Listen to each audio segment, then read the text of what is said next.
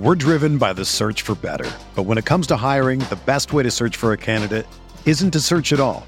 Don't search match with Indeed. Indeed is your matching and hiring platform with over 350 million global monthly visitors, according to Indeed data, and a matching engine that helps you find quality candidates fast. Ditch the busy work. Use Indeed for scheduling, screening, and messaging so you can connect with candidates faster. Leveraging over 140 million qualifications and preferences every day, Indeed's matching engine is constantly learning from your preferences, so the more you use Indeed, the better it gets. Join more than 3.5 million businesses worldwide that use Indeed to hire great talent fast. And listeners of this show will get a $75 sponsored job credit to get your jobs more visibility at Indeed.com slash BlueWire. Just go to Indeed.com slash BlueWire right now and support our show by saying that you heard about Indeed on this podcast. That's Indeed.com slash BlueWire. Terms and conditions apply. Need to hire? You need Indeed. This podcast episode is brought to you by Coors Light. These days, everything is go, go, go. It's nonstop hustle all the time. Work, friends, family expect you to be on 24 7. Well, sometimes you just need to reach for a Coors Light because it's made to chill. Coors Light is cold lagered, cold filtered, and cold packaged. It's as crisp and refreshing as the Colorado Rockies. It is literally made to chill. Coors Light is the one I choose when I need to unwind. So when you want to hit reset, reach for the beer that's made to chill. Get Coors Light in the new look delivered straight to your door with Drizly or Instacart. Celebrate responsibly. Coors Brewing Company, Golden, Colorado. Support for this podcast comes from US Bank. When it's time for a new credit card, the best ones do way more than just buy stuff.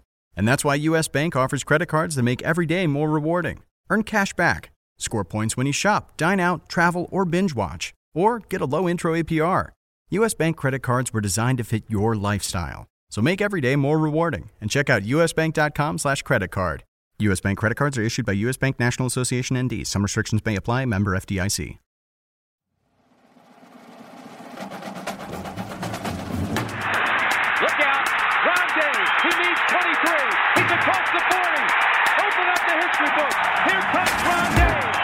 What kind of mythical powers does a sun devil have? We got to consider that.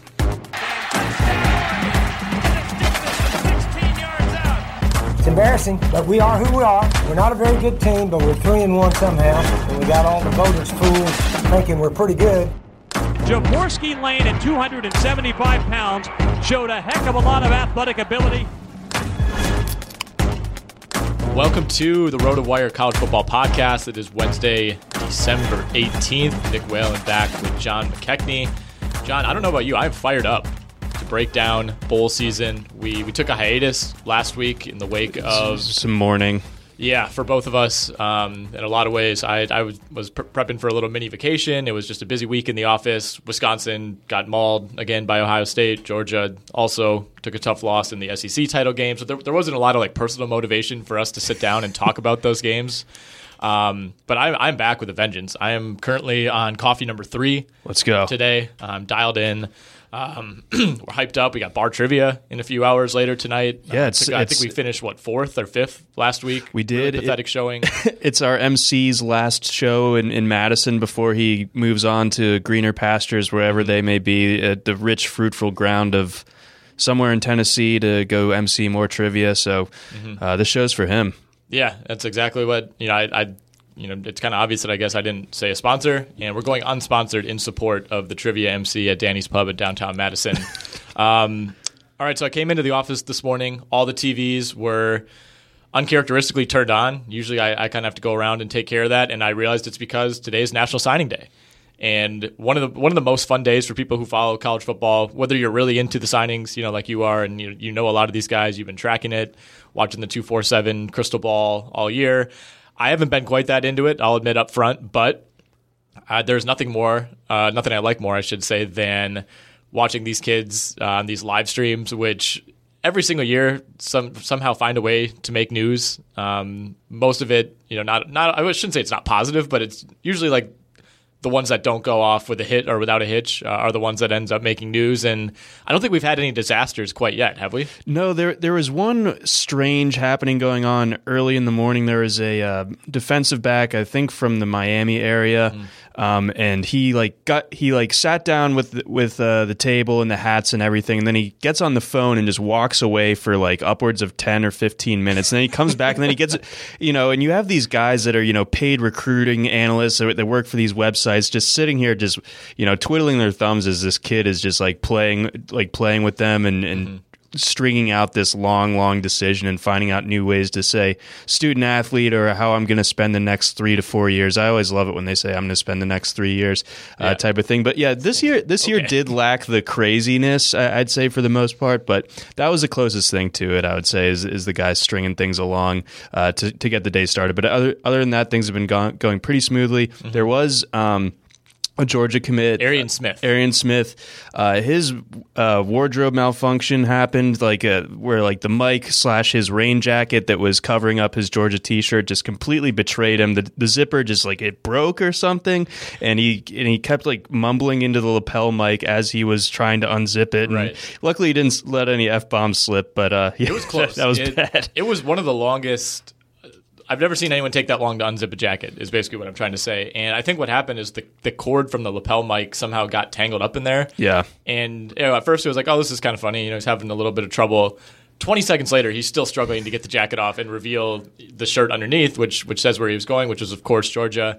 Um, I thought it was interesting in his subsequent interview with, um, you know, I think it was ESPN or whatever does the signing day special they asked him why he picked Georgia, and you know, it was the typical. A lot of these guys, it seems like God is the main guy who made the decision. Um, True, and this was the case here. But he mentioned that um, he wants to go to Georgia to be the kick and punt returner and quote take him back to the crib. So I thought that was pretty cool. Yeah, he wants to be the next Mecole, and I think that's been like the chatter in the GroupMe and the chatter on the on the Georgia message boards have just been that you know because Mecole uh, Hardman was recruited as an athlete. He was actually a quarterback back in high school.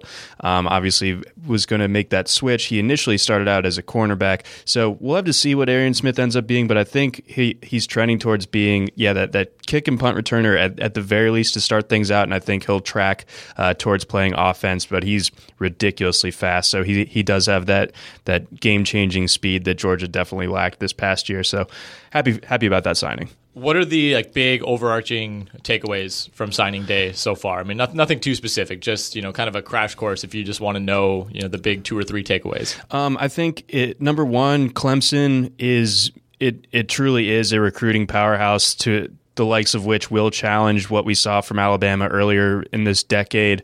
Um, I think they had like four of the of the top ten uh, overall uh, commits from uh, the 24 7 top 10 or something in that range. Or it's uh, two of the top three for sure, and they're both on the defensive side of the ball. So they're going to be able to set to like dominate the trenches the way that they were uh, with their first and second national titles uh, teams, and, and it's going to be more of the same from them.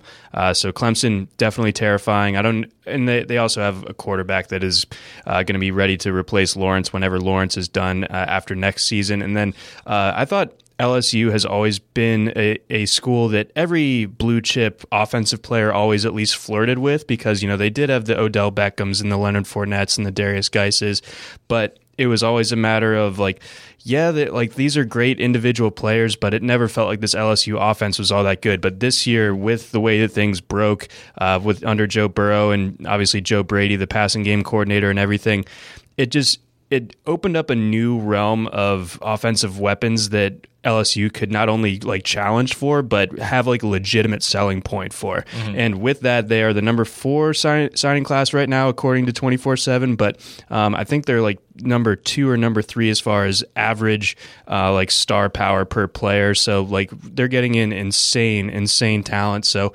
LSU is about to become a, a recruiting juggernaut. And it's not like they already weren't, but it's like they're. We, we don't even know what these levels are going to look like a year or 2 mm-hmm. from now. Yeah, I believe LSU came into the day with the number three class, and they've since been passed up. Um, if we're looking at the same two four seven ranking, so Clemson, Alabama, Ohio State, LSU, and Georgia are the top five right now, and Georgia's actually climbed past Texas A and M, which came into the day uh, with a top five class. But how, how are you feeling about the dogs class? Um, it's good. It's a little bit smaller than, than uh, most of the other schools that you see in the in the top ten uh, rankings. So I think that we're going to see a couple more guys uh, commit in the second signing period in February. So Georgia kind of has an idea of what it wants to do with the rest of this class. I'm pretty happy with what it's been able to do as far as getting in offensive skill talent. Um, even even with how things went offensively this year, uh, Smith, like you were talking about, uh, they have a couple other receivers that are pretty interesting in this class. Kendall Milton, the running back, also interesting, and they they also loaded up defensively and kept uh, most of their core as far as that offensive line group was concerned. I know there was some uh, worry about that because uh, Sam Pittman, the offensive line coach, uh, took the head coaching job at Arkansas. You figured that there was going to be some attrition there, but it looks like Georgia was able to hold firm for the most part there. Uh, I think if you ask any Georgia fan, the question is what happens if Jake Fromm leaves, and the quarterback that, that Georgia has in this coming class is not generally viewed as someone that is going to come in right away and light things up or, or even play uh, just an efficient but like, you know, protected brand of football the way that Jake Fromm did his freshman year. Fromm was just absolutely insane in high school. This kid. Mm. Uh, took a big step back statistically um, as a senior, so we'll have to see what, what comes of that. Georgia might be active in the grad transfer market. Yeah, this day as a Wisconsin fan doesn't really mean a whole lot. Um, it's really great if you're a, a, Georgia fan or you know some of these other teams we've mentioned, Clemson, Alabama, Ohio State. Uh, n- nobody has popped up on the live stream and committed to Wisconsin quite yet. Yeah, so we're we're still waiting for you know uh, what's like the most Wisconsin name you could think of. Uh, probably Bo, B, but spelled B E A U. Oh yeah, oh yeah, Bo Van Holland. Yeah, somewhere um, out there up north. Yeah, I'm looking at their list of commits. They actually did pull the number one player out of Minnesota this morning, Caden Johnson, and a linebacker, which is pretty big. They have four four star recruits, um, but a pretty typical Wisconsin class overall, kind of hovering around the middle of the 20s in the overall rankings. I'm seeing a there's a Cole, there's a Nick, there's a Dylan, uh, a Ben, a Tanner, uh, nice. Cade. Gotta have yeah, a so kind of the usual, the usual hits. The best name that I've seen so far, and there's a lot of good ones in this class, but Mordecai McDaniel. You're not going to find a better name than Mordecai, and then to get the alliteration with McDaniel, that's straight out of like NCAA football, but even further back, they got a little crazier with the names. I think on the PS2 version, so like NCAA football, like oh, probably 06 with Desmond Howard on the cover. That's that's a Mordecai McDaniel game. Yes, that that is powerful. That is powerful move by the parents. And then speaking of uh, legacies and, and, things like that, uh, Chad Johnson's son is in this recruiting class. He's going to be coached by none other than Herm Edwards at Arizona State. Mm. So I think he's going to have a pretty good time uh, there in uh, in Arizona State, and then also uh, Muhsin Muhammad's kid uh, going to Texas A&M. So what? part of that big, big recruiting class for the Aggies. So very excited uh, to see some legacy receivers getting it going uh, at the next level starting this, this coming year. Muhsin Muhammad III. All right, I was going to ask if his name is also that. Um, yeah, I mean we're getting to that point and we have been for a while now. But you notice it with coaches. You know, someone like Juwan Howard coaching at Michigan in college basketball. Um, it's you know LeBron James' kid. Uh, there's so many that you know. I think ten years ago, you know, our like parents or people ten years older than us would recognize a lot of these names, and to us, you know, they were just kind of new players. Whereas now you recognize. I mean, Emmitt Smith's son just committed like an hour ago before we came in here. So yeah, I mean, great to see it. Four star recruit. Where's where's Muhammad ending up? Um, he's at he's going to A and M. Okay. All right. Fair enough. Um, do you want to talk about the Heisman at all? Not a ton to discuss. I mean, it went about as as everyone expected. Yeah, I think I think that we talked about. Uh, or you asked the trivia question, like what was the highest percent or like win margin uh, of any Heisman player, and we discussed how you know, Burrow could probably challenge for that.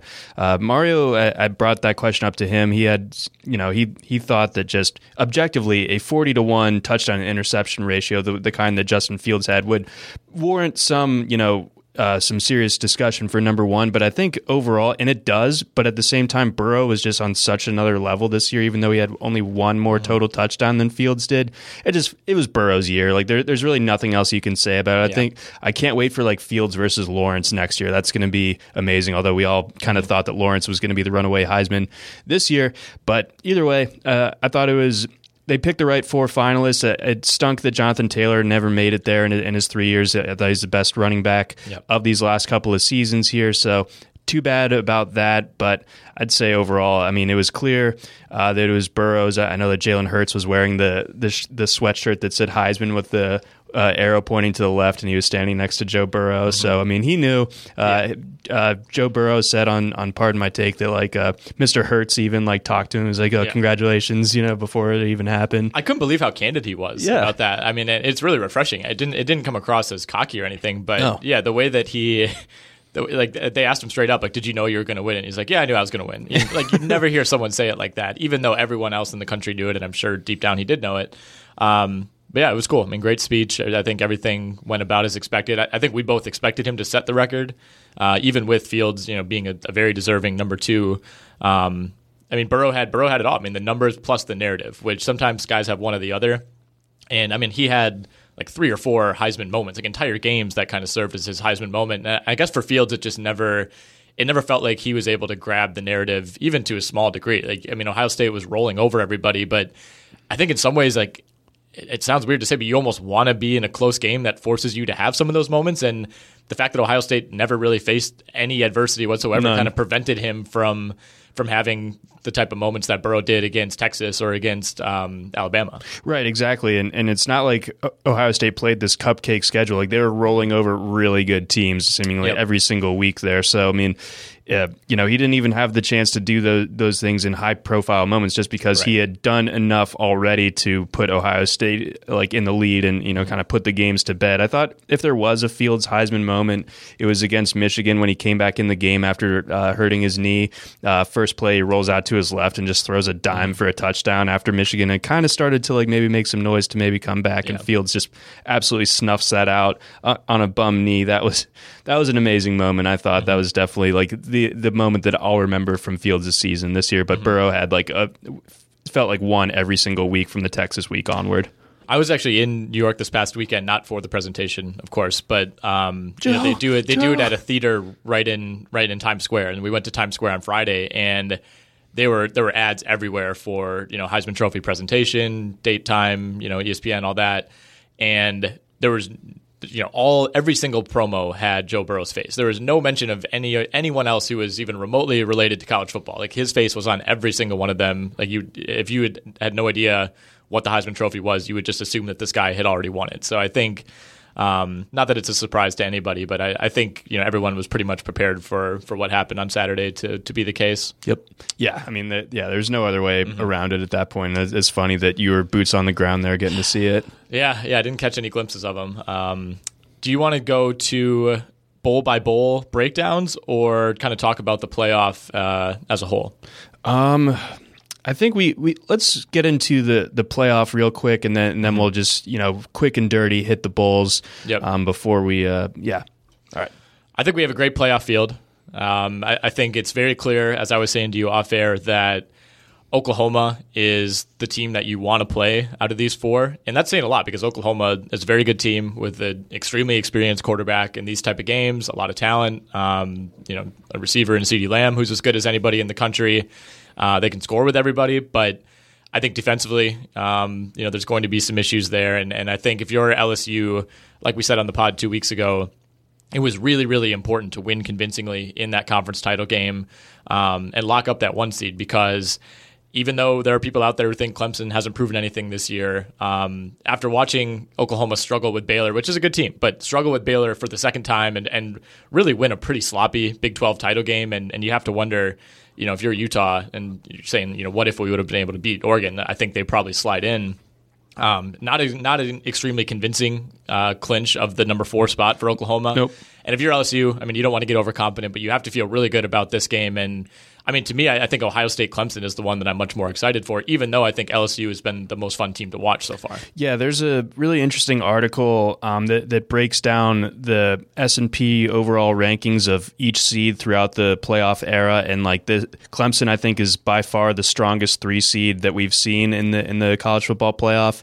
Um, just ridiculous amount of. I mean, the the type of the type of rating that you would see on like a number number two or number one seed, but they're playing as the three seed here. So it just goes yep. To show you how deep and talented the top end of this of this field is this year, with LSU obviously and Ohio State uh, leading the way. But Clemson, obviously, no joke, and like like you said, there was a lot of incentive to uh, make a lasting impression on the committee in championship weekend to try to try to avoid Clemson in round one because I, I think this sets up as the single best semifinal matchup, at least on paper. You know, we'll, we'll have to mm-hmm. see how it plays out. I, would still selfishly say that like the Georgia Rose Bowl was like the best semifinal game so far. I think the Bama Ohio State game from the first year was also great, but uh, this should be, if it lives up to expectations, it should mm-hmm. be the best semifinal game that we've seen to this point. And I'm kind of leaning Clemson right now. It's really tough to say. Um, I know that uh, S and P Plus tends to favor Ohio State in this one by almost a touchdown, actually, which is a little bit surprising. Mm-hmm. Uh, Ohio State, I think, is two point favor or Clemson, I think, is two point favorites in this one, actually. So um, uh, the numbers uh, are going counter to Vegas in that one. Uh, Fields versus Lawrence, this game has it all. I think Ohio State probably has the better, more complete team, but it's not like Clemson is lagging behind really in any areas where they have any like mm-hmm. glaring weaknesses for Ohio State to exploit. Yeah, um, I, have seen it. I, have seen plus or uh, Clemson minus two. Um, that's kind of the prevailing spread. You know, I think it was two and a half at some places. Um, but yeah, I, I think you almost have to give Clemson the benefit of the doubt because they returned so much, especially offensively, from last year's team. But I mean, I think there is an argument to be made that maybe you're, you're able to kind of catch them off guard or, or, blitz them early. You know, I don't think I don't think they're going to get blown out by any means, or you're not going to be able to to take advantage of them over a full game. But they haven't faced anybody, any team that has the speed, the size, the strength of Ohio State at virtually every position this season. And I know they've taken care of business, uh, you know, on the schedule that they were in some ways forced to play. You know, especially in conference. Uh, I don't have any qualms about Clemson being in here, being the number two seed, nothing like that, or the three seed. Um, but I mean, Ohio State has been tested, you know, almost inarguably to a higher degree than Clemson has, and I don't know if you can kind of simulate what Ohio State is bringing to the table, you know, in, in bowl practices or against some of these opponents that they face this year. Yeah, I don't know if if really uh, Clemson has what it takes, or at least the national narrative never ever talks about Clemson's offensive line, and that is going to be a huge, huge factor in this game because if Chase Young is able to get loose. We've seen time and time again what can happen, and he can just physically by himself take a game over and wreck a game for for an opponent there. So if Clemson's not smart about that, if they're not smart about doubling or, or doing whatever it is they need to do to scheme it up, uh, get Trevor Lawrence rolling away from from his side of the field, whatever it needs to be uh, to get to neutralize Chase Young's impact, Clemson needs to take care of that right away. And then I think in terms of like individual matchups here, uh, like Jeffrey Okudah, the cornerback for Ohio State, going up against either Tee Higgins or Justin Ross. Tee Higgins, insane down the stretch, by the way, in terms of his uh, production there. I know he just absolutely crushed it against Virginia, but he had been crushing it uh, before then as well. Um, so him versus Okudah is going to be really, really interesting. Or if it's Ross, I, I, don't know if Ohio State does the shadow coverage thing mm-hmm. or not necessarily, but either way, like that's going to be amazing. And then on the other side, I feel like Clemson their defense isn't as like name brand as it was a year ago. Obviously, where they had Dexter Lawrence and, and Christian Wilkins and all these guys, uh, but they still have uh, Isaiah Simmons. He's the one that everyone will be talking about. Uh, his ability to you know get things going uh, defensively and, and stop stop Fields. I think he, him being the athletic equal to Fields is going to be huge there mm-hmm. as well, and, and, being able to stop Fields from from like you know breaking free of a sack and making a play deep down the field because that's where he's been really assassinating people this year as well. So looking at the Oklahoma LSU game quick, I mean, I, I don't want to just gloss over this because it is a national semifinal game. Um, and it does feel like some people have already kind of handed this to LSU, and I, I think they're going to have to earn it. I mean, I, I think it's it's not going to be to the, to the, degree of like Alabama, Michigan State a few years ago, where like that that to me felt like an even bigger mismatch than this. Um, but the spread's 14 points, which is massive for what's essentially a Final Four game. Yeah, it's one of the biggest spreads of the entire bowl slate. Yeah. So I mean that that goes to show you just. I think it's more credit to LSU than yeah. than anti Oklahoma. I think I think you're right. I think you're characterizing that right, and that that's how I would say it too. I mean, Oklahoma has been fine this year. Obviously, very good, very quality, very deserving of being in here. But like you said, sloppy against Baylor twice. Baylor is nowhere near what LSU is. LSU just does not stop scoring. So what, when you get into that situation where Oklahoma has to feels like it has to score every single possession, and I know there aren't many other teams that you would trust in that situation right. than Oklahoma, but at the same time, that wears on you. And LSU, I know its defense isn't as good as it usually is, but it's still like a top twenty defense overall, whereas Oklahoma is well further down. Mm-hmm. So uh, I I do feel like LSU should win this one rather comfortably. Maybe Oklahoma, you know, has the horses to keep this com- or, uh, yep. competitive early, but I think in the end LSU pulls away. So, what do you want to happen? Neither of us have a stake in this whatsoever. You know, Wisconsin and Georgia are, are out of it and playing in their own bowls that we'll get to in a little bit. But just now, as kind of an impartial observer, um, you know, after what happened in the SEC title game, like what, what, what do you think is the most fun narrative, I guess, for how this all plays out? Um, I I hope that again that that that Ohio State uh, Clemson game like lives up to the hype. But then in the championship game, I would love to see LSU versus Ohio State. I, I think that those are the two best teams, and, and, you know Burrow getting to go up against his own school, like that's that's narrative town, baby. I mean that's that's just great. I, I think that'd be so fun. Um, this Ohio State team is a juggernaut, and LSU is, is right up there with them, and probably a little bit ahead of them. Mm-hmm.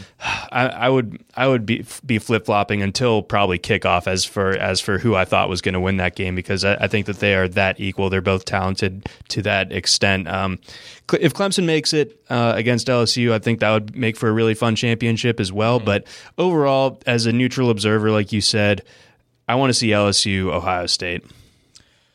Yeah, I uh, I definitely want to see LSU. I, I, think it would it would not be good for college football or really for anyone but Oklahoma if, if somehow that they pulled an upset. And I just yeah, I just don't really see that that happening. But I, I don't really have a strong preference between Clemson and Ohio State. I mean, when it's when it's Big Ten season, I'm rooting against Ohio State with every bone in my body. But at some point, you have to respect how good and how fun to watch a lot of these guys are. And um, I, I, think Clemson's you know the same way in a lot of ways. But um, I don't know. I, th- I think Lawrence versus Burrow would be fun. Although I, I hadn't even considered the Burrow Ohio State narrative. That's right. Yeah, and I mean uh, he played with Chase Young and yeah.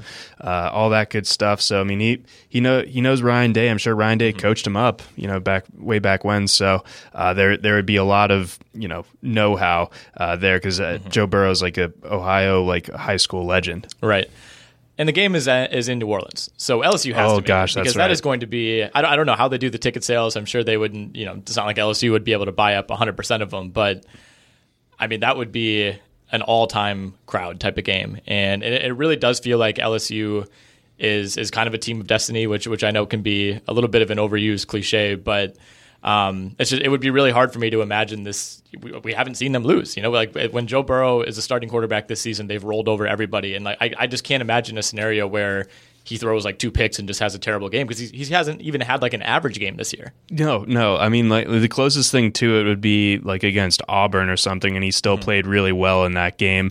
So yeah, uh, that that this team I think is so different from the LSU teams that have win, won titles in the past the Les Miles ones that are just completely just like pound you into dust uh, type of thing. I think that this LSU, like the fact that LSU is legitimately fun to watch for like even like just your casual fan, it makes this team so much more likable. And I, I think that there's a, a greater general yeah. excitement about what's going on with this LSU program and what this year means for the rest of or for these coming seasons. And we talked about it with mm-hmm. recruiting and everything like that. I mean, it's just it's just totally a different vibe from LSU now we're actually watching uh, in the studio right now the 2004 Sugar Bowl. It's 38 year old Jason White. yeah, the the Jason White Oklahoma versus LSU, and they just flashed a graphic um, that said LSU's defense is allowing 10.8 points per game this season. So it's a little bit of a different story. Oklahoma's offense in, in 2003 was averaging like 46 points per game, and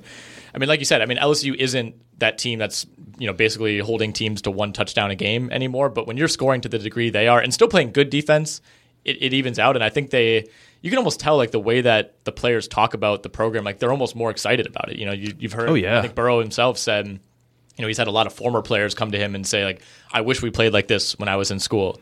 And I, I think that's going to help with recruiting, like you said. And it, it's just, it's very clear that every single player loves playing this style, and, and it's it's evident when you watch it even on TV. Yeah, it really is. And you know, ask any ask any player pretty much. Like I, I think even like the the old salt Bama guys, like they they probably enjoy the fact that they have opened up the offense Right. now. Or and you know I think that there are probably Georgia people right now that lament that they are so heavily Yeah. skewed towards the defense, and that when they can't score, then they just get put in the in this huge Mm. bind. So I mean it, it's it's very stark uh, contrast there. But yeah, basically offense is more fun. Yeah. All right, let's go uh, bowl by bowl here. Um, do you want to start with the Makers Wanted Bahamas Bowl, which is rapidly approaching? This comes to us on Friday afternoon at 2 p.m. Eastern. Yes, so I, I'm going Buffalo in this one. I think that Buffalo, I would put anywhere between like 15 and 18 confidence points on that. I'm not sure about the spread. I think Charlotte could probably cover that six and a half points.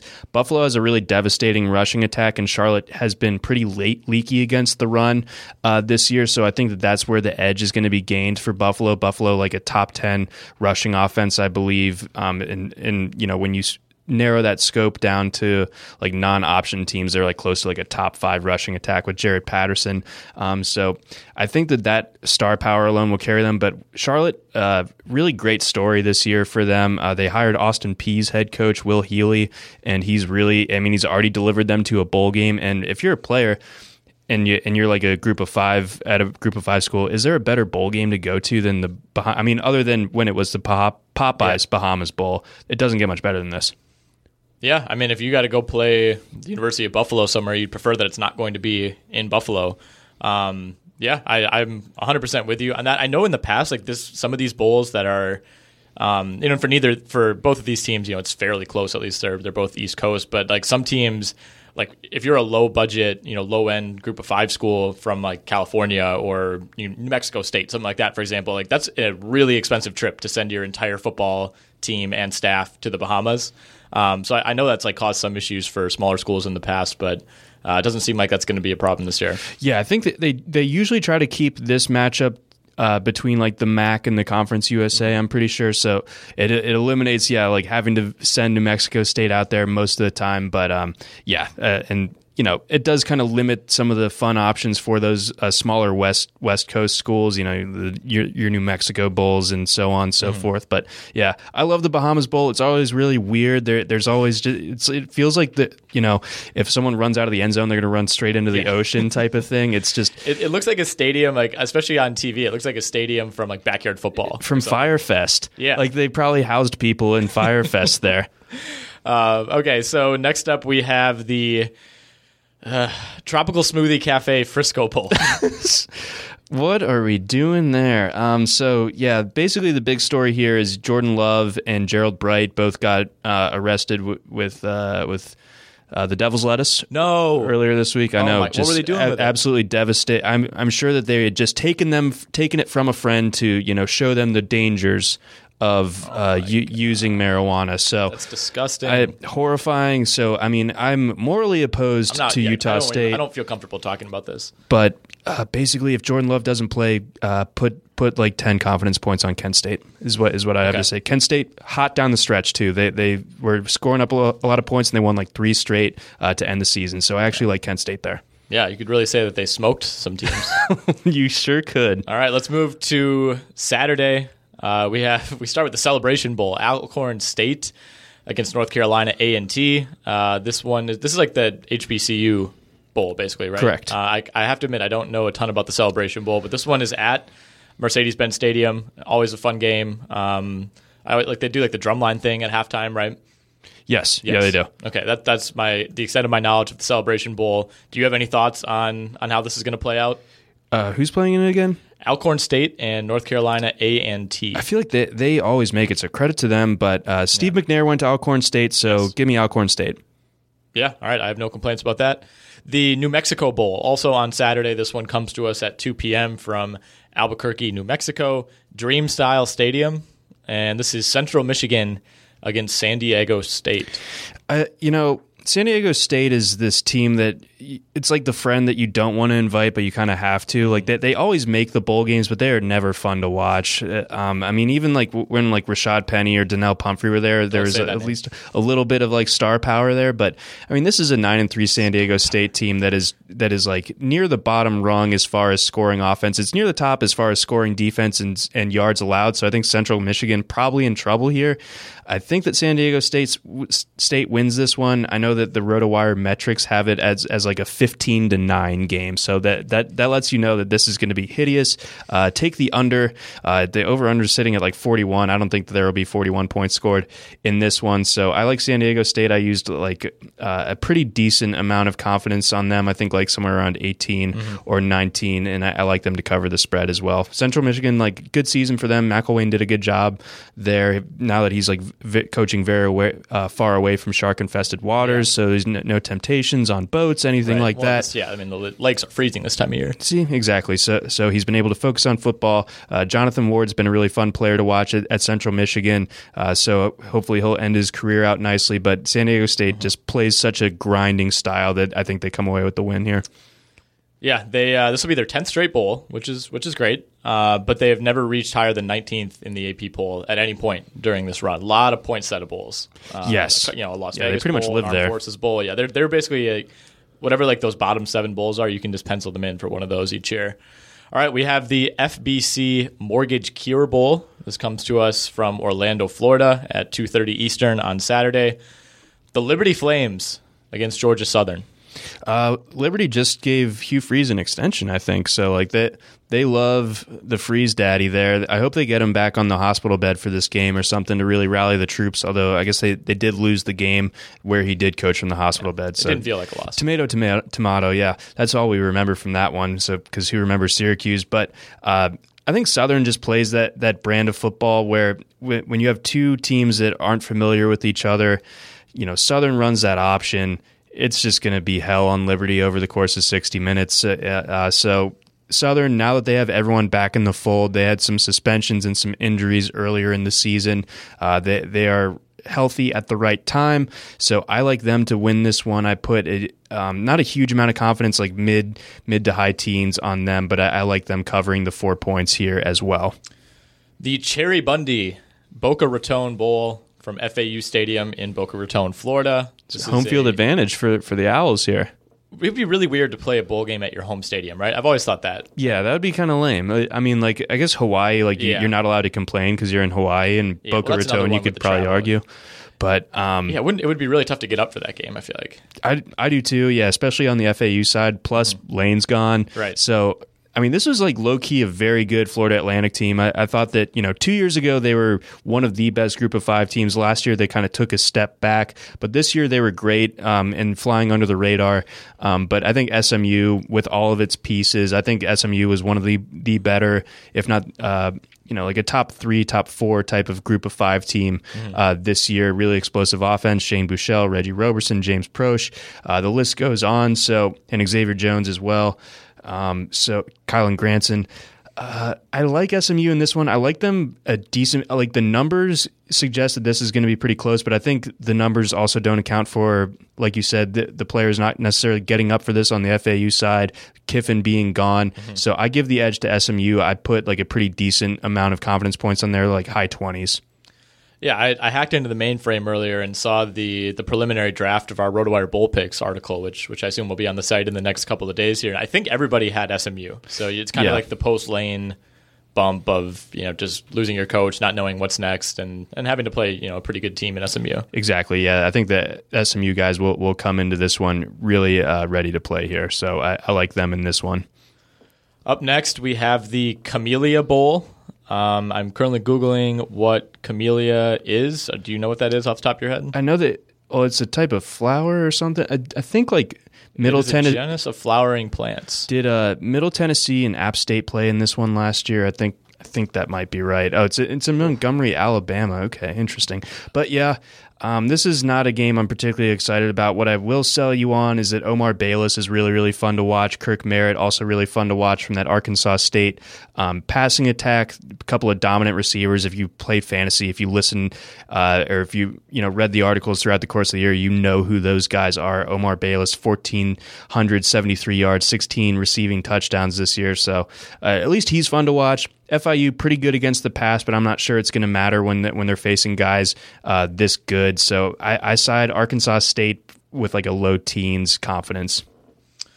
Um, yeah, so the Camellia Bowl in 2018 was Georgia Southern against Eastern Michigan. That's what it was. Okay. Yikes. That was a 23 21 victory for Georgia Southern. Oh, I remember sweating that one out. That was crazy. Yeah, where were you when? I was driving to Chicago. Okay. I remember it and This following is- it on my phone. it, it was really bad and really unsafe.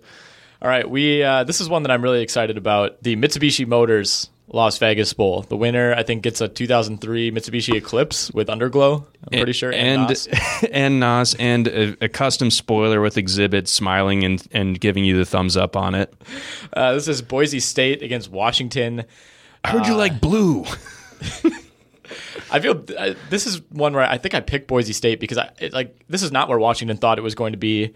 Um, you know, even like five weeks ago, but the Las Vegas Bowl for for some teams a great bowl to be in. Um, you know, Eastern Michigan, for example, would love to be in the Las Vegas Bowl, but if you're Washington, I don't know how you get up for this game other than you can maybe pitch the let's win it for Chris Petersen, his final game possibly ever. Um, I, does that really mean anything to you, or, or do you think Washington goes into this one just kind of tail between its legs? Well, f- first off, you, some say that Ypsilanti, Michigan, is the Vegas of, of Michigan. So um, I just wanted to throw that out there. But um, yeah, th- this one does have a lot of narratives, and it, it all revolves around Chris Petersen, right? Because he used to coach Boise State.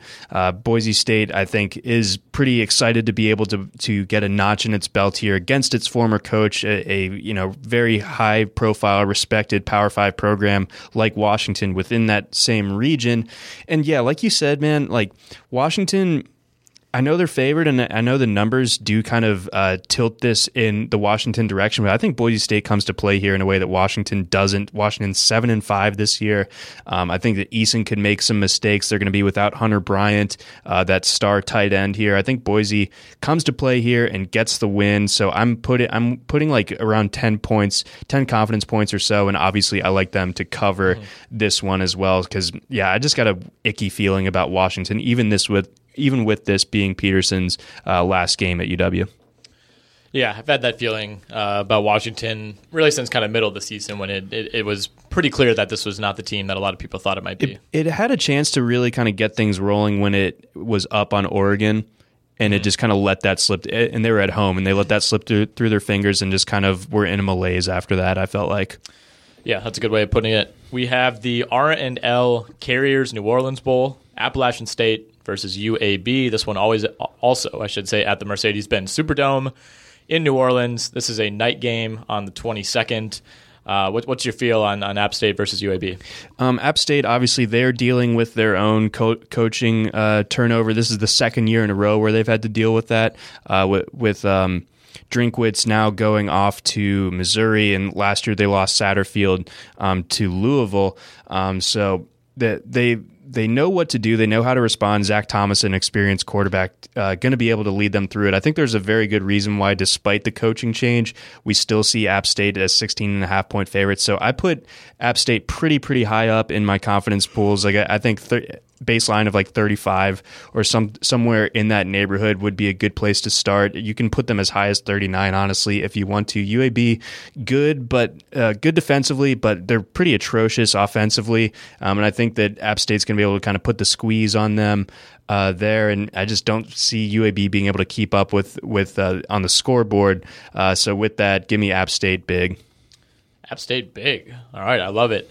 The Bad Boy Mowers Gasparilla Bowl comes to us on Monday. This is Central Florida against Marshall at Raymond James Stadium, the house that Mike Alstott built in Tampa, Florida. 2:30 kickoff uh, again on Monday. This one's on ESPN. UCF or Marshall? Uh, UCF big uh, also in this one. Put give me Central Florida by a lot. This is not a good Marshall team, and uh, UCF. I mean, they're like what seventeen point favorites in this one. So uh, I, I'm buying it that it's it's near their. Uh, it's not in their backyard the way it would be if this was a South Florida game. But uh, Central Florida, a very very strong uh, nine and three season, I thought this year. So I, I like them in this one pretty pretty big. There's no case for Byron Leftwich, you know, Rakeem Cato. Yeah, I, I get it. Chad Pennington maybe gives them a speech before the game and really hypes everybody up like that. You that you don't think that would matter? I saw a commercial with Chad Pennington recently. I think he's doing some sort of high school coach. He's like coaching some like tiny little high school program startup thing. So Commercial? I hope that goes well. Yeah. But um, other than that, I don't think that there's a whole lot going for this Marshall team. They're eight and four. Uh, they, they've done well for themselves, but man, Central Florida's just better. They're just faster. They're a lot faster. I think that's going to be like the big stark uh, takeaway when you watch this one. I, I, it's unfortunate this one is the standalone Monday bowl game. Yeah. Okay. Fair enough. Byron Leftwich was never really known for his speed, so I understand. All right. Christmas Eve on Tuesday, the SoFi Hawaii Bowl, the only game on Christmas Eve. Uh, this one kicks off at 8 p.m. Eastern. We have Hawaii against BYU. Yet again, Hawaii is playing in its own stadium in Honolulu. Uh, what do you? What's like your tradition for this game? Like, how much do you like? Is it strictly family time on Christmas Eve? I mean, like usually we get home from dinner and then like mm. pour some bourbon and, and watch and watch the Hawaii yeah. Bowl. That's usually how we kind of treat this game. So I, I, look forward to it from that regard. I don't love watching BYU play. Um, uh, but yeah, I asked you a question. My bad.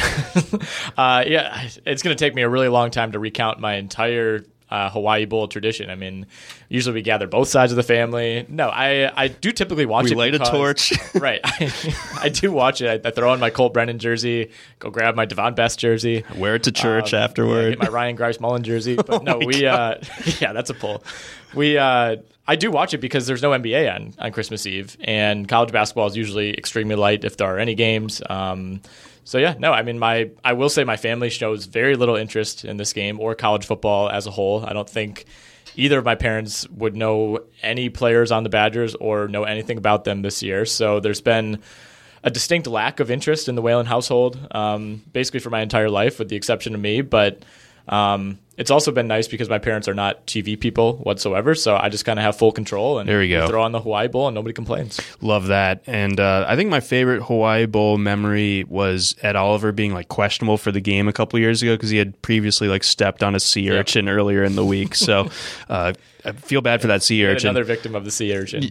Gosh, they're uh, they're all over the place. But um, I like I like BYU in this one. I know that they're seven and five as opposed to Hawaii's nine and five. Hawaii, um, you know, they have that explosive offense, um, but it's probably when you look at the actual numbers, it's not quite as good as you might think. It's like a top thirty offense. It's not it's not like that top fifteen, top ten that you might expect. But that's like last place by Hawaii standards. Yeah, exactly, exactly. So BYU, who also just has a knack for like playing dirty and knocking people around for a religious school or whatever. I hope I'm not making too many people mad. They they do just play a nasty brand of football. I think that's it's going to be a rude awakening for Hawaii. So I like BYU in this one. I put like uh, like 14 or 15 on them in my confidence pool. All right, so we take Christmas Day off. Uh, that's that, that belongs to the NBA. But right back at it on Thursday, the 26th, the Walk Ons Independence Bowl in Shreveport, Louisiana, Independence Stadium. This is kind of a home game for Louisiana Tech against the Miami Hurricanes, who also don't have too far to travel here.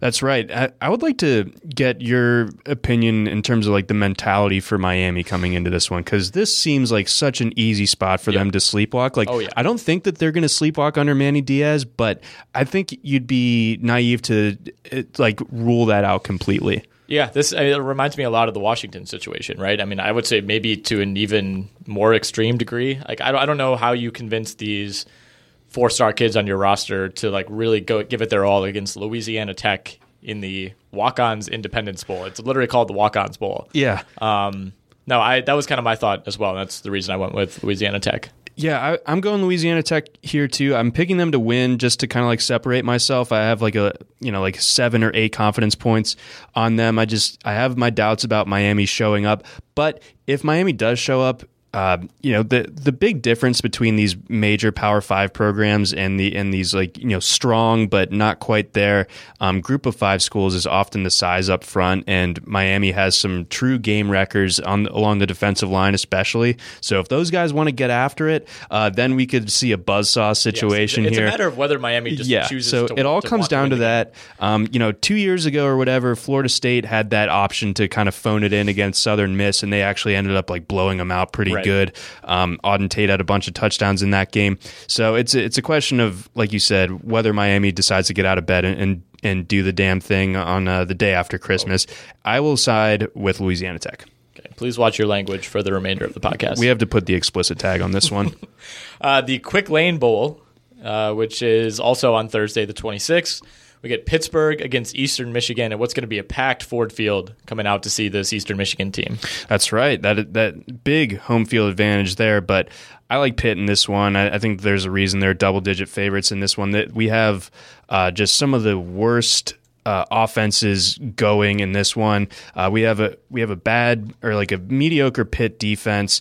Um, in my confidence pick article, I, I used the GIF of Ed Helms in the office getting his like eye like emergency rinsed out uh, by Craig Robinson. Um, so uh, looking at the numbers here, uh, Pitt's defense 11th. I'm sorry, in S and P plus, so they're, they're strong. But Pitt's offense 116th in the country. Eastern Michigan's defense 118th in the country. So weakness versus weakness. Um, it's going to be gross, um, but I still think Pitt overall. Pitt has like that that ability to just kind of waste away teams that aren't aren't quite as good as them. So I think that they're just going to do that. Props to Chris Creighton, by the way, at Eastern Michigan. I, I know they're six and six. They haven't won more than seven games uh, since he took over, but this is a team that from 1975 all the way through 2016 had been to one bowl game. Wow, That was the California Bowl in 1987. They went to no bowls from 1988 to 2015. holy sm- Starting in almost 2000 30 years. Starting in, I'm just going to keep rolling off these depressing stats. Starting in 2006, these are their win totals from 06 to 15. 1, 4, 3, 0. Zero wins. 2, 6, 2, 2, 2, 1. And now the last four years have been 7, 5, 7, 6. This is an extremely tough school to win at. And I, I think, honestly, like seven or eight wins is kind of the max that you can ask for. And he's done about as well as he could, especially considering he was a combined 3 and 21 in his first two years. I mean, you, you look at RotoWire, uh, d- director of advertising, uh, Shannon McEwen, and you understand that uh, Eastern Michigan spits out a, a gritty uh, type of graduate, and I think that uh, this program has obviously responded to that under under this head coach and gotten itself turned around nicely. I wish they pulled a, a uh, more fair opponent for this one, a, non group of or non Power Five one, because like you said, it has been a nice story there for Eastern Michigan. Yeah, they, I should note they have not won a bowl. They the one bowl game that they played in in '87, they won. Uh, they have not won either of the last two. They were in the Camellia last year, and then the they were actually in the Bahamas Bowl in That's right. 2016. So good for them. Um, but yeah, Eastern Michigan, Earl Boykins, you. We have on Friday, December 27th, the Military Bowl, presented by Northrop Grumman. I don't know what that is. This is at Navy Marine Corps Memorial Stadium in Annapolis, Maryland, and we have North Carolina going up against Javian Dane and Temple. So you know that um, there there are always those articles this time of year as to what the gift suites are for each bowl. Yes. Uh, Oh God. Northrop Grumman would not release what they're giving the players, so it's it's very uh, you know high up the ladder as far as uh, the gifts given um, to to these kids in in the military bowl. Um, I'll say no more on that. Um, but as far as North Carolina Temple goes, Wait, so wait, hold on. So do people think they're giving away things that they shouldn't give away, or it's just like No- really, no, like- really like- underwhelming? yeah, like, no, like Northrop Grumman, I think is like a weapons manufacturer or something. So like. Everybody's getting a gun. just Mack Brown, just armed to the teeth on the sidelines in Rambo outfit. oh my God. So yeah, that's basically what I'm implying there. We're we're gonna see um, some Duke Nukem looking guys out there on the, on the sidelines as as the bowl reps. Um, I hope I don't get put on a list for that, but um, yeah, UNC. I mean, Sam Howell just had an incredible year. I mean, he threw 35 touchdowns as a true freshman. Like that is preposterous. He's a freshman All American quarterback. Um, Temple is good. They're, they're that classic Temple tough team. Um, they're pretty good on, on offense. A little bit clunky at times, but they have talent. They have talent, especially at the receiver position. So if they're all healthy and ready to, ready to go, they should keep this close.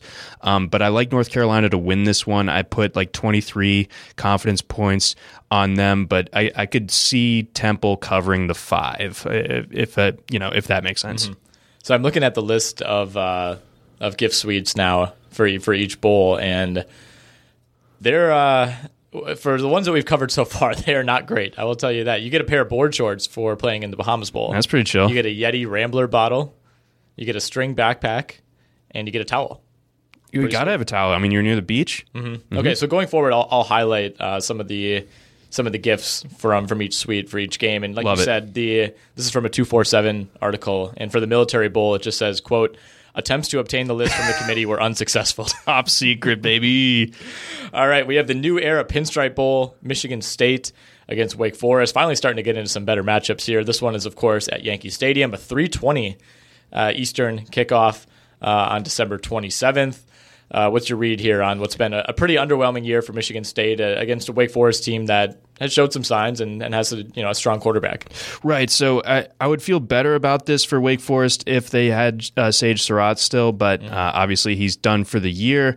Um, I think that they also are dinged up at, with like Scotty Washington, but Michigan State has like the 90th rated offense in the country as far as S and P goes. I mean that's that's pretty bottom of the barrel, and you know that lines up with what we've seen with our eyes to this point in the season. So if Wake Forest can you know put up a fight defensively and you know hold Michigan State to like 20, 21 points here, I think that they they can just score enough. I mean they run so many plays Wake Forest does that over the course of the game with Jamie Newman back there pulling the trigger, I like Wake Forest's chances of, of not only covering this one but winning outright. I put like five or six confidence points on that though, so n- not a huge number because Michigan State's defense is that good to you know maybe muck things up enough to get Sparty the win there. But uh, I'd say looking at this objectively, I like I like Wake Forest's side on this one. Gift suite here includes a JBL gift card and quote a variety of new era products. Yeah, I was I was hoping just a bunch of like respect hats with with Yeah. the with the two on there that was like left over from the, from the. Jeter retirement tour. Yeah. The Academy Sports Plus Outdoors Texas Bowl. This is at NRG Stadium in Houston. Oklahoma State against Kellen Mond and Texas A&M. Like Mike like uh, Mike Gundy said, this is maybe the best seven and five team I've ever seen. Like when it comes when it comes to A and M, they were really good this year for for a five loss team. I like A and M in this one. I like that. Like the seven points is, is tough to really pick a side as far as covering goes, especially if Chuba Hubbard plays in this, which I think is the expectation. And um, if they get Spencer Sanders back too, then, then that's huge. Although Dru Brown was okay at quarterback uh, for the cow for the Pokes there, but. I think A and M top to bottom is the better team. I think Jimbo gets them up and ready to go in this one. So I have A and M uh, in the mid to high twenties. I have like 26, 27 uh, confidence points on them. I just I just think that they're the better team and they, they can just out physical Oklahoma State. I think that Isaiah Spiller in that run game and, and Kellen Mond also running it too is just going to end up being a bit of a problem for OK State. Yeah, we talked about Texas A&M back in September as one of those teams. I think Auburn was the other that just had these insane schedules. And you could maybe be critical of Jimbo for not winning some of these games that I wouldn't even say are 50-50, were like, you know, 70-30 type of games, 80-20 type of games. I mean, they they beat everybody that they were supposed to beat and lost everybody that they were supposed to lose to. I mean, their five losses are Clemson, Auburn, Alabama, Georgia, LSU. I mean, those those are about the way that schedules work out. You really couldn't have five better losses. You lose like what like four top ten teams in that Yeah. span. Yeah. yeah. Yeah. exactly. I mean, you're losing to two teams that are in the playoff in, in Clemson and LSU, one that was just outside in Georgia, one that was one drive away in Alabama, and then I mean the the worst loss that they have is Auburn. That's crazy. It's crazy. Yeah. And they, they only lost that game by a touchdown. Granted, it was at home. Um, the gift suite for this one, you get an Academy Sports Outdoors gift card, you get a cowboy hat, a belt buckle, a bandana, a duffel bag, a shoe bag, and a toiletry bag. Okay, I like leaning into into the Texasness Yeah, of this, gotta so have a theme. so I approve. I approve. I, I, I would like that gift suite if I was a student athlete. The San Diego County Credit Union Holiday Bowl comes to us, of course, from San Diego at SDCCU Stadium. San Diego County Credit Union is all over this bowl. USC against Iowa, and what's kind of an, an underratedly fun uh, Pac-12 Big Ten matchup. Yeah, this is going to be good. This was this was a tough one to decide. I know that like uh, USC has a top ten offense, Iowa has a top ten defense, so that's going to be a really nice strength on strength that we get to watch there. Um, and I think that that could be the determining factor in this game. Mm-hmm. If USC's offense can't get it going, then I like Iowa in this one fairly comfortably, definitely by more than two. Um, but if USC can, you know, push the envelope, um, you know, they have Michael Pittman who's going to be playing in this one, even though he's a senior. I think Tyler Vaughns is going to be playing. Uh, we we like what we've seen from Kedon Slovis throughout the course of this season. So this is this is going to be one of the better Power Five on Power Five games I think of this entire bowl season saying all these nice things about USC, I still like cagey old Kirk Ferentz to to find his way to to getting the win. I have Iowa at like. Uh, I don't feel great about having them this high, but there are so many other coin flips. I have them at like 21 as far as my confidence picks go. Yeah, I, I, tend to lean toward Iowa. They've just been to me a little bit more consistent. USC has proven that it can beat good teams. It's also proven that it can lose to virtually anyone uh, in the Pac-12 at least. And yeah, I, I, think Iowa is is a team that you know if USC does make a couple of those mistakes, you know, like you alluded to, um, you know, this one could could go Iowa's way pretty quickly. All right, we have a a big big bowl, one that I am extremely excited to talk about, the Cheez It Bowl. This is insane. The Cheez It Bowl. This- it's just called the Cheesy Bowl, mm-hmm. and it is at Chase Field, a baseball stadium, as you may recall. This is in Phoenix. Air Force against Washington State. Mike Leach is playing in the Cheez Bowl. Mike Leach against a service academy. Like, yeah. the, can there can there be like two further opposite ends of the spectrum that than you know the Washington State air raid, you know, from the like yeah. king of the air raid or the Dude, direct like the disciple air raid. Yes. air raid on air raid. That, that is that was really good. Um, yeah, Air Force, I think I just tend to defer to option teams in bowl games. I just think that they're just such hell to play against yeah. that um, it, and they're so different to prepare for than than um, you know anything else out there. So Washington State they're if they can stay on schedule and, and do their thing, then then I think that they'll make this one close. But honestly, like I think Air Force wins this one. I think I at first I was a little bit shocked to see that that the spread favored Air Force, but Air Force has been really good this year. They're they're a ten and two team. They rank in the top thirty in terms of S and P as a, as a, an entire team.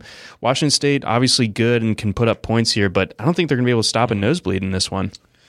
Okay, we move now to the December 28th slate and the Camping World Bowl in Orlando, Florida. Notre Dame against Iowa State. Uh, I feel like have these teams ever played? Like I can't, I can't, even picture what this game is going to look like. And has anyone for, who went to Notre Dame ever gone camping? Oh, absolutely. Well, they've gone glamping, right? Right.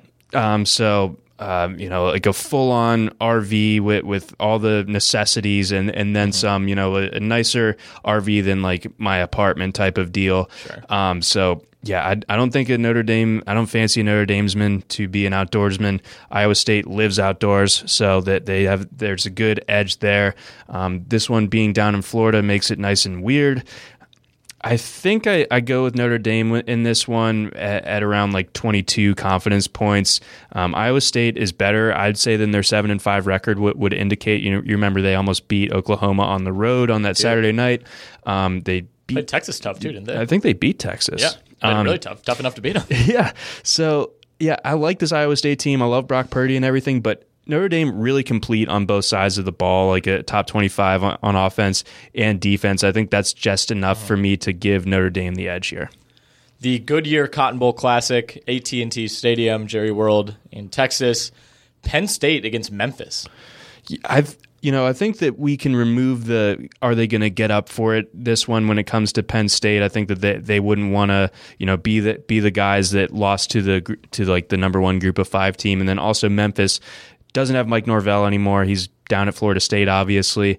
Um, this is a this is a good Memphis team. I, I agree with them being the number one rated uh, group of five team this year. They were awesome on offense and you know pretty lights out on defense as well. But um, I think that they can get into some trouble against the run here. And I think Penn State, whether it's Sean Clifford or, or Will Levis uh, back there at quarterback, um, I think that they're going to be able to facilitate the run game with with, with Journey Brown and everybody like that um, to get this going and just kind of steamroll Memphis when they have the ball. Um, Memphis can you know put up some points in their own right. I, I, I, think that they will make Penn State uncomfortable with the, with how horizontal they can get uh, with their offense with Kenny Gainwell and, and Damonte Coxie and everything. But Penn State wins this one, and I think they win by a touchdown.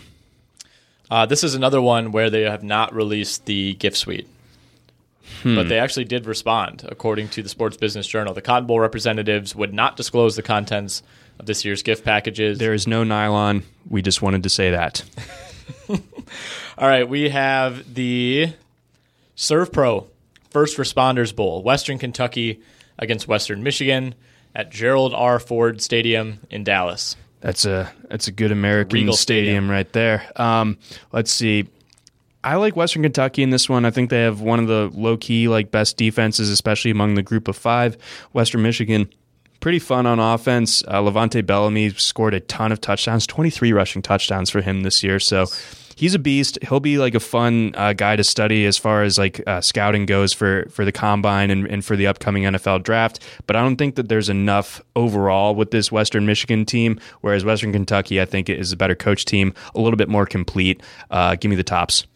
Okay, I have very, very little to say uh, about that matchup. It's okay. Uh, that, this is one of three games, though I believe that is like about the military. There's the Armed Forces Bowl, the First Responders Bowl. I guess that's not military. I think the first responder bowl got canceled last year. Like that that was the that was the Boise State BC game that there was just crazy lightning wherever that this game is being played and they had to can it. Man, well, that will not be happening this year. Hopefully, we'll be crossing our fingers. Um, Doing the rain dance. the Franklin American Mortgage Music City Bowl. This one's interesting, man, because I do not like this Miss State team at all. I think that they've been frauds all year. I think they've been, you know, kind of subpar. Louisville, amazing first year under Scott Satterfield compared to where they were a year ago. But what Louisville or what got Louisville beat so badly against Kentucky is what concerns me about this Miss State matchup. I think that this is the worst possible draw that Louisville could have gotten. So, as much as I like this Louisville team, I think the Miss State can just pound the crap out of the ball on the ground. I know, right? Uh, with, with their quarterback, whether it's Shrader or or Tommy Stevens or even Keytaon Thompson, if they want to get him in for a game. Um, this is, I think, two years ago that these two teams played in a bowl game. Oddly enough, but um, I just think that Miss State can run the ball well enough. And then Kylin Hill, I'd be remiss to to not mention him. This is his last game at Miss State. Um, so brighter days ahead for Louisville, but for this specific game, give me Miss State. All right. Um, all that, all it says for the gift suite is a fossil watch. So that's all you're getting if you're playing in the American Mortgage Music City Bowl. We now move to the Redbox Bowl. California against Illinois, Levi's Stadium, Santa Clara, California, Lovie Smith. Packed house. Yeah, this is going to be maybe kind of a sneaky, entertaining game in a lot of ways. I, I think if you're an Illinois fan, you know, getting back to a bowl game for the first time in forever, um, I would imagine there'll be. I mean, it's a long way to travel, but I think there are a lot of Illinois alums scattered around the country, and I, I would imagine they get a decent. Uh, decent base of fans out in what's you know much closer to being a home game for Cal. Right. So yeah, this will be. This has the the Colts uh, favorite type of uh, potential to it, the way that uh, like the Cal TCU Cheez It Bowl did a year ago. I think that there's going to be a lot of wonkiness in this one. Um, Illinois near the top of the of the FBS in terms of turnovers forced. Uh, California very careful with the ball. I so know that game firsthand. yeah, right. So, uh, yeah, Wisconsin had a lot to do with that, actually. Uh, come to think of it, and I think Michigan State might have too.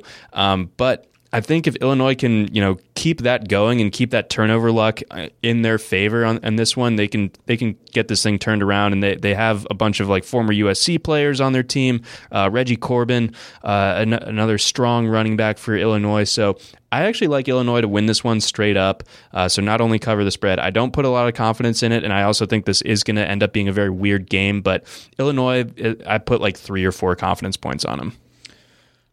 All right, we have the Capital One Orange Bowl, Florida, Virginia. This one is at Hard Rock Stadium in Miami, Florida. The night game um, on December 30th, so New Year's Eve Eve. Uh, how are you feeling about this one?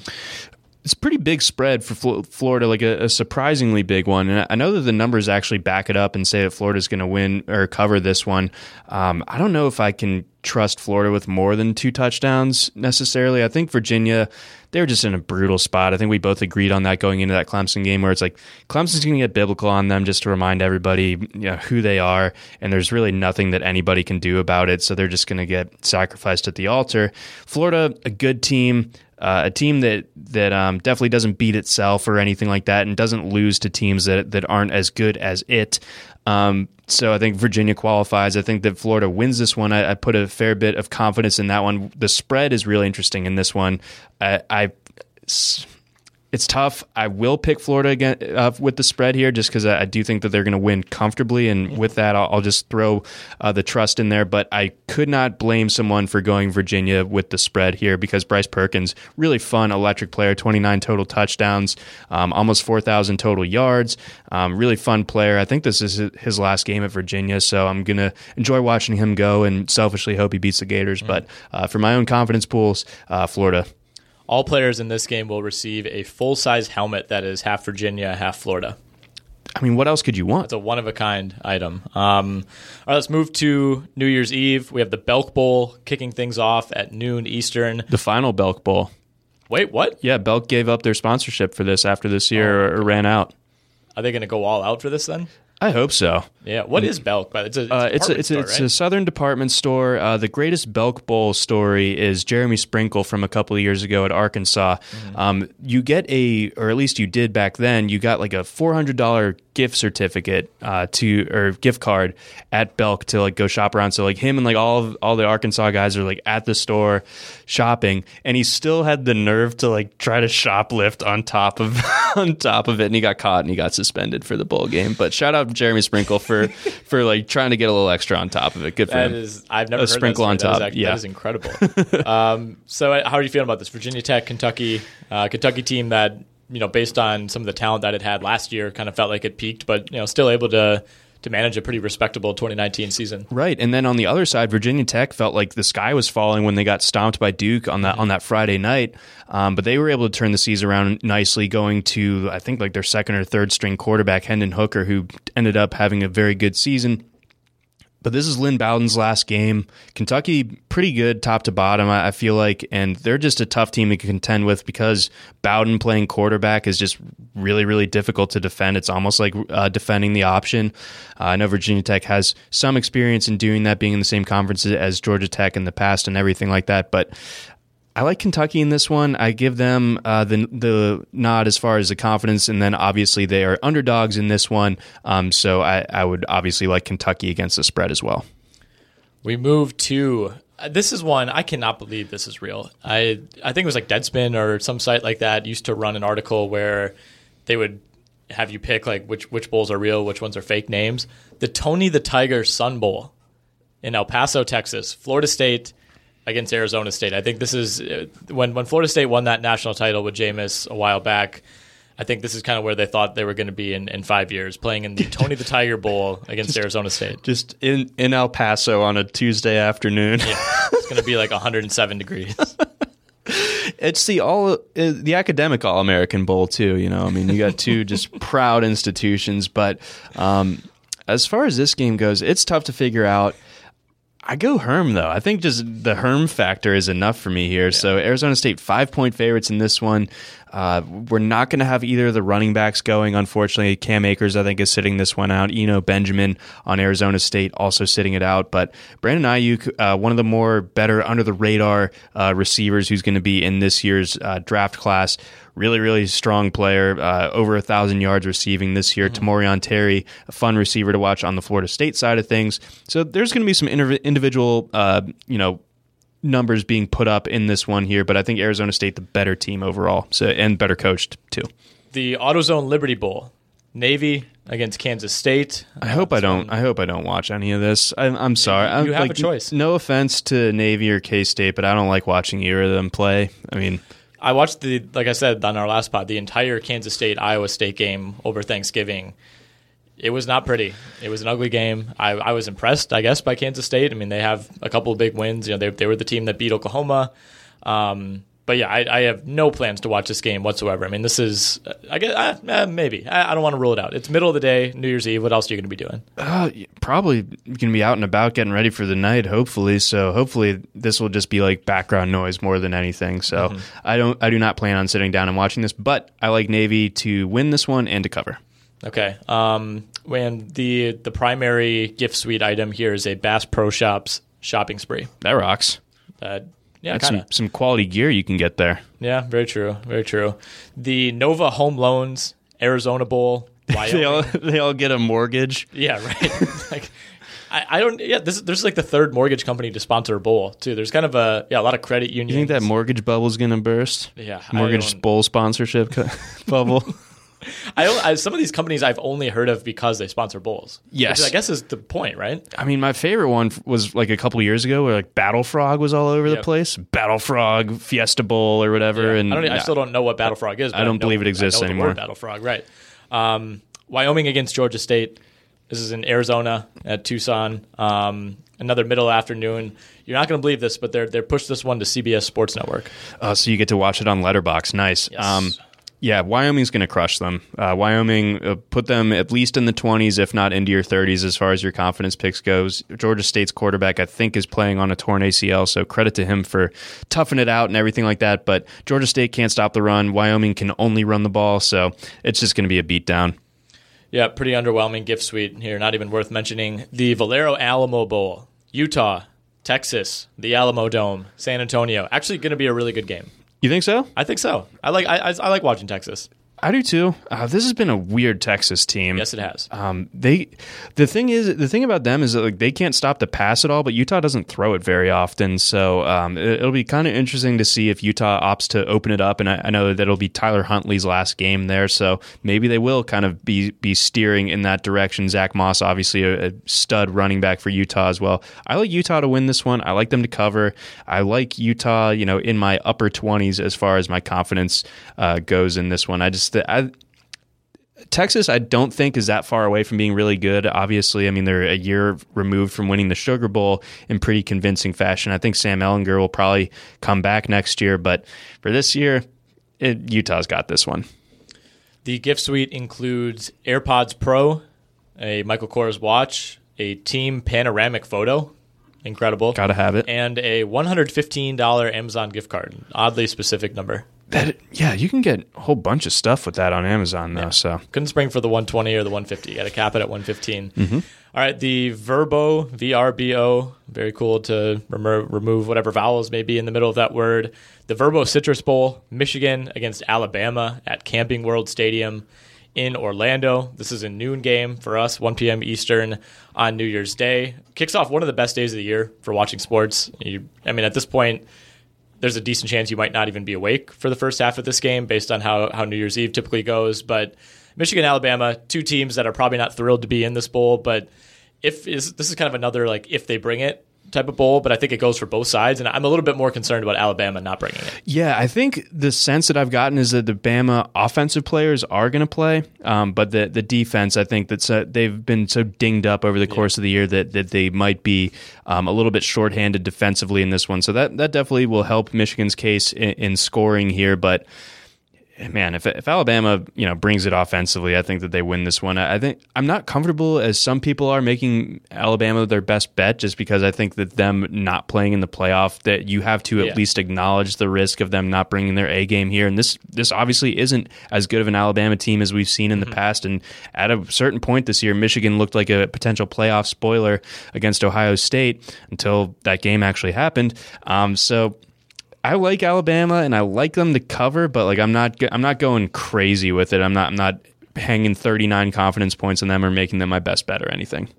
The Outback Bowl. This one is really difficult, I think, and one of my one of my toughest choices when we went through and made our bowl picks. Minnesota against Auburn, Raymond James Stadium in Tampa. Uh, certainly an advantage geographically for Auburn, but I think much like Illinois, um, I mean Minnesota has not been to a bowl of this caliber in a while, and I, I think if if you're a Minnesota fan who's kind of been waiting for a season like this, and you know you certainly would have preferred the Rose Bowl, but still a, a pretty high level bowl for a program that's been mired in, in mediocrity or sub mediocrity for a decent amount of time now. I, I think Minnesota will travel well, and I mean as I've said to you, I I hate Minnesota more than I hate any other team, but every time I watch them, I'm so impressed with that offense, especially those receivers. Yeah, no, they they are super impressive. Love Tyler Johnson, love Rashod Bateman. Um, so th- this will be a test for for Auburn, but I think in Auburn, I think definitely played its best game of the year against Alabama. I don't think that they come with anything close to that in this one, but Auburn's defense is just so nasty that I think that um, it could turn this one a little bit ugly for Minnesota, and Auburn's offense gets it done to the point where, where Auburn wins this one. Uh, trusting Auburn with like more than seven points is kind of tough, though. Um, if you if you get it at seven and a half, then I'd probably take Minnesota at at seven, right at it. I probably go Auburn. So that that's kind of how I view it. But I do feel confident that Auburn wins this one. I would go thirty or more confidence points on Auburn. Yeah, at some point it might just come down to you know Auburn, a, team that's played a really tough schedule. Um, you know, maybe record wise, these teams look a lot more comparable, and you know Minnesota obviously had that big win against Penn State, but it does feel like maybe Minnesota peaked in that game, and it's been kind of a slight downhill trend ever True. since then. Yeah, that's definitely a fair summation there. Okay, we are now up to the Rose Bowl game presented by Northwestern Mutual. This one, of course, is in Pasadena, California. It is Who's in this one? uh or Oregon, or Oregon against the Wisconsin Badgers. Hey now. So you tell us. I'm I'm the captive audience here. What what's going to happen? Well, the last three times Wisconsin went to the Rose Bowl, including one matchup against Oregon, it did not go well. All three games were competitive, um, but Wisconsin was just kind of out talented. I think for the most part, they were beaten by Andy Dalton in a Rose Bowl, which is the biggest black mark I think on this program overall. um, I don't know. I mean, I, I think. I think that these are two very similar teams, um, not necessarily in style, but just in kind of how the season has gone. They both suffered very untimely losses that that ultimately, um, you know, prevented them from reaching reaching a point that I thought I think they probably thought that they could get to early in the season. Um, I, my lean is always against Wisconsin in a big game um, for, for just for history reasons and for my own, you know, hedging against Yeah, my own happiness. hedging, which yep. I, yeah, I, I'm a huge emotional hedger, so. Um, you know, and honestly, like I, I don't want to speak for the entire Wisconsin fan base, but this doesn't feel as like making the Rose Bowl game was such a big deal in 2011, 2000, and even 2012, 2013, because the program was kind of in that Minnesota zone for a while, uh, maybe never reaching those depths, but it was, you know, the Rose Bowl was was a, a huge achievement, and it still should be, but. I I think getting to three straight Rose Bowls, pumping out the kind of talent, and having some of the big wins that Wisconsin's had over the last decade have raised the standard to the point where the Rose Bowl just doesn't really carry that same. You want to get to the playoff. right? And I think it's good. You know, I, I think it's I think it's good for me as a fan to feel that way that the Rose Bowl isn't the be all end all, and like this is our national championship. You know, because that's definitely how it felt when they played TCU, especially that first time around. Mm-hmm. Um, it was kind of a mass exodus. Like so many of my friends went to that game because it, it felt like a once in a lifetime thing, and now. I mean, this is the fourth Rose Bowl in a decade for Wisconsin, which is incredible. They've lost the first three, like I said, but um, it still feels like a consolation game in a lot of ways. And I think that's a side effect of the playoff, maybe a negative side effect in some ways. Um, but it also speaks to the fact that I think Wisconsin, even though they're they're not remotely there yet, they've at least inched closer to kind of taking this program to the next level. Yeah. So yeah, you know, I think you said it really well. Where it's like that the Rose Bowl, it hasn't, it doesn't like lose its luster overall. Like when you sit down on New Year's Day and you get to enjoy the specter of mm-hmm. you know that game. Of course, you're still going to be like super pumped and everything, but it does, like you said, it it loses a bit of it of the excitement when you're not in the playoff, and and so mm-hmm. when that becomes your new expectation and your new goal, and you don't hit it, then it, you know it it just naturally mm-hmm. takes a little bit off of it. But this this is a great Rose Bowl matchup. I, I'm definitely more excited for this than I was whatever it was like Ohio State Washington last year. Um, that that wasn't all that fun of a game to watch. This one I think is going to be really good. Um, I'm a little bit surprised to see Wisconsin favored in this one. Um, I like Oregon in this one. I like Oregon with like 12 confidence points. Um, Oregon, I think, is just really, really freaky athletic, and they're just as big as Wisconsin is in the trenches. Um, so that's not a great combo when you're when you're looking at the Badgers side of things here. So I think Jonathan Taylor can still get his in, in what will likely be his final game as a Badger, but top to bottom, the, the speed on Oregon, I think, will be able to carry it. Um, that Kayvon Thibodeaux guy who really came on strong in the Pac 12 championship game against um, Utah.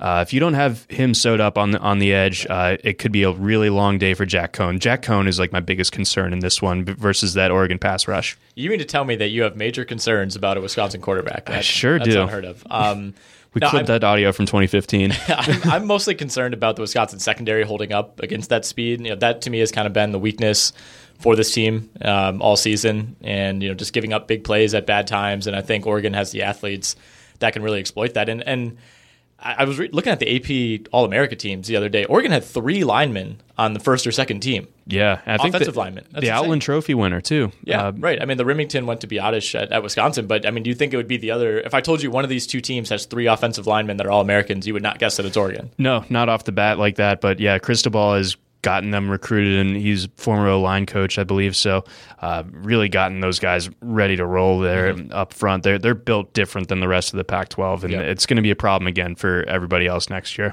One of the gifts for making the Rose Bowl is a new era 950 snapback adjustable hat. So, just Do we- what do just we what like the 950? I, I don't know. I'm not a I'm not a flat bill guy. Okay, You know, I used to be you know, back in my um, my high school days. crazy days. I kind of ditched that. Um, all right, well, I'll turn the tables on you now. We have Georgia Baylor in the Allstate Sugar Bowl. Well, um, I can't imagine that that Kirby Smart lets them come out as flat as they did a year ago. Um, but Baylor, I think, is going to come with the same intensity that Texas did um, a year ago. So Georgia still needs to be ready regardless. Georgia can't score. This is a game that's over under is set at 41 and a half. That's 10 points lower than the or than the Oregon Wisconsin game. Uh, that's just nuts. Like neither of these offenses are all that good. Baylor has some interesting pieces. Charlie Brewer, obviously at, at quarterback, and Denzel Mims. Um, they have some interesting running backs as well. John Lovett, um, that uh, their pass catching running back. His name is escaping me right now, but he's he's pretty interesting um, as well. But Georgia, we don't know which of the, which of its guys are going to be playing on offense the, of the draft eligible guys. I know that Andrew Thomas, the left tackle, is not going to. Um, I don't I don't believe Coward. I. Yeah, I know, right? Uh, just a traitor to the program. Uh, Isaiah Wilson um, also declared for the draft. We don't know what D'Andre Swift is going to do. Um, and he's got that dinged up shoulder fr- from uh, that last game of the season there. So, again, we really don't know. Uh, James Cook just got arrested. Uh, Lawrence Cager out for the season. I mean, the, the list goes on. So, like, I don't think Georgia's going to score a lot of points here Sometimes you just got to get arrested. sometimes, you- and uh, you know, Georgia had gone way too long without getting an arrested. It, it, they were due, um, especially with it being the off or like the in between season and bowl season. I think Georgia wins this one. I don't like them to cover though. Okay, fair enough. I admire your optimism.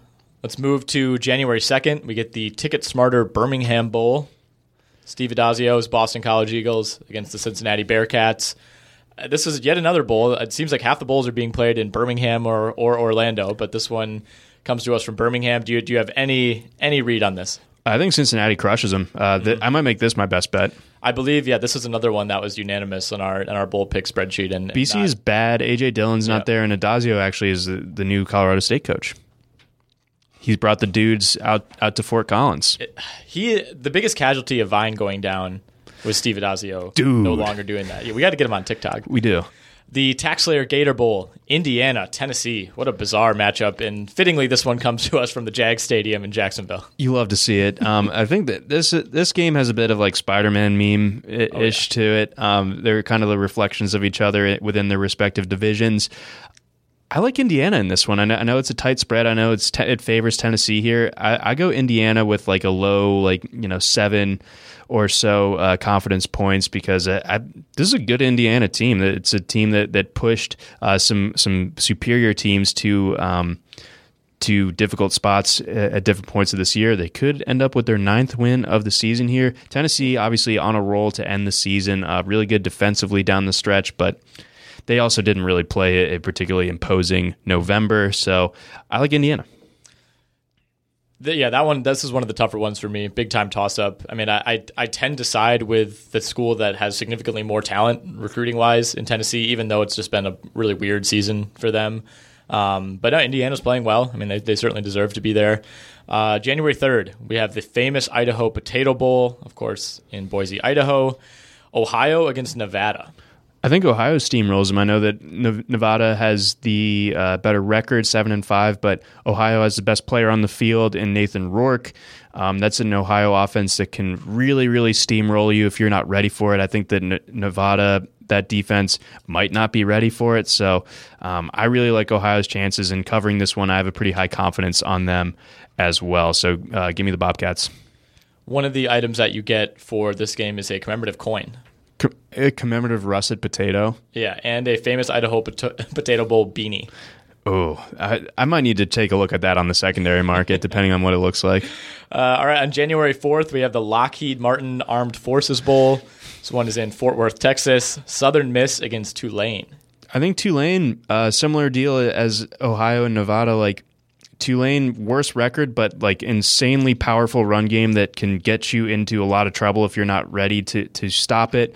I don't think that uh, Southern Miss has those horses. Southern Miss has some interesting players. I love Jack Abraham. I love Quez Watkins. Had a really good year, um, but Tulane, Justin McMillan, um, and and they're just tons tons of running backs that they can th- throw so many different looks at you. They they remind me a little bit of like a college version of like the 49ers with how many different like running backs they can roll out with you and and, and defeat you that way. So give me Tulane in this one pretty high. All right, I love the Green Wave. Some of the best uniforms in college oh, football man. since their recent rebrand. And we finish out with the Lending Tree Bowl in Mobile, Alabama. This one has the center stage on January 6th. Louisiana, which I believe uh, we're still referring to them as Louisiana Lafayette, right? Uh, I think they prefer Louisiana. Oh no, yeah, I'm, I'm personally. But you I don't me, think you can yeah. just do that. You can't just claim Louisiana like that. Yeah, it's a bold move, Cotton. So yeah, right. let, all right, ULala. yeah, you la la against Miami of Ohio. This is at Ladd Peebles Stadium in Mobile, Alabama. Alabama, just like the the football center of the world during this time yeah, of year. You need to schedule a low end bowl game. Just call Alabama. Come on they'll, down. They'll find a stadium for you. Oh yeah, they have so many stadiums. Um, give me Louisiana. Give, I mean, they're 14 point favorites in this one. I think they cover that. Uh, we've talked about their ground game uh, before when analyzing some uh, DraftKings slates earlier this season. They have a total three headed monster led by Elijah Mitchell. Um, I just think that Louisiana too strong top to bottom here. I think that they they kind of take it to Miami on that standalone Monday game. All right. Do you have anything else to discuss with the semifinal games or the college football final? Anything signing day related on your mind? Um, I think we got most of it out of the way uh, earlier on in the show. I, um, I think that LSU ends up winning it all. Um, I think that as far as signing day goes, I think we're, we're, it sets up for seeing more of the same at the top end of the pool for for uh, the next couple years here. I think that we're going to see some uh, really talented players ending up at your LSU's, your Bama's, your Clemson's, and so on. So not not a in Ohio State, of course. So not a huge shakeup as far as signing day goes. I guess Georgia not being the number one recruiting mm-hmm. class for the first time in a couple of years is a slight shakeup. So sorry. Yeah, I know, right? It's it's been pretty tough for me all afternoon, but um, yeah, fun signing day, and uh, I really look forward to this playoff, and I, I like LSU to win it all. I don't know if you caught Dabo earlier. He was doing an interview during signing day, and it. Uh, it seemed like something that maybe would have ruffled your feathers. He was like, "Well, I'm told we might have the number one class this year." Not, not that I care about that at all. I was like, "You so care." You get that. out of here, yeah. man. Dabo, just tone it down on the corniness. This man. would be their first one ever. That's right. Are they are they on track to hold that down, like that number one spot? Uh, for for this year, yeah, I believe I believe so. But I don't know if they're going to sign anybody else. But like everyone they have is like a five star. Yeah, I think they'll be they'll be set.